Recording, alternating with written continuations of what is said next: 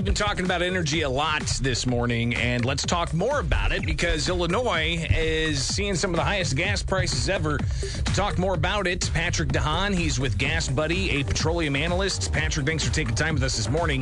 Where are we at in Illinois, and is there any relief in sight? Good morning. Well, we are just under that $5 a gallon mark in Illinois. The statewide average just three tenths of a penny away from that, four ninety nine and seven tenths to be precise. So we're on the cusp, and we'll probably get there at some point today. Uh, oil prices have given up some ground, so there's a little bit of good news. We'll have to see if that holds oil down uh, three dollars to about one hundred and six and a half dollars a barrel.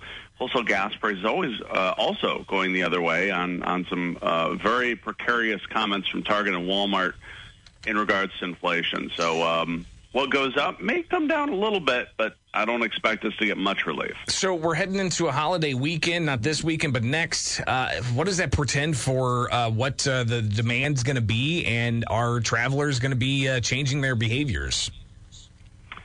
Well, so far, uh, we just put out our uh, Memorial Day press release here this morning, and no, it doesn't look to be restraining anyone. In fact, more Americans, even with record high prices are going to be hitting the road. Our, our survey found 58% of Americans plan to hit the road this summer. That's up from 57% a year ago. Uh, it's still down compared to 2019, but uh, just very surprising. But the economy, you know, up until the last couple of weeks was relatively strong, and I think a lot of people have interest to get out there and hit the road. Things have broadly reopened. Patrick DeHaan, a petroleum analyst with GasBuddy here. Just a few more minutes. Um, it, what's driving this? Is it is it just inflation in general? The the the value of the dollars declining? I mean, what what's behind these high prices, the likes we've never seen before, sustained for this long of a time?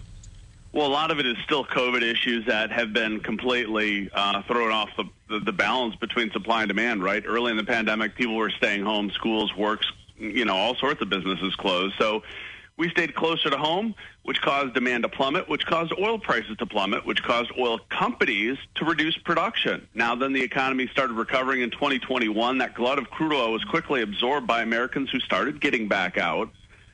And then OPEC uh, cut production 10 million barrels a day. Well, fast forward to 2021, OPEC only months after demand started going up did OPEC increase production.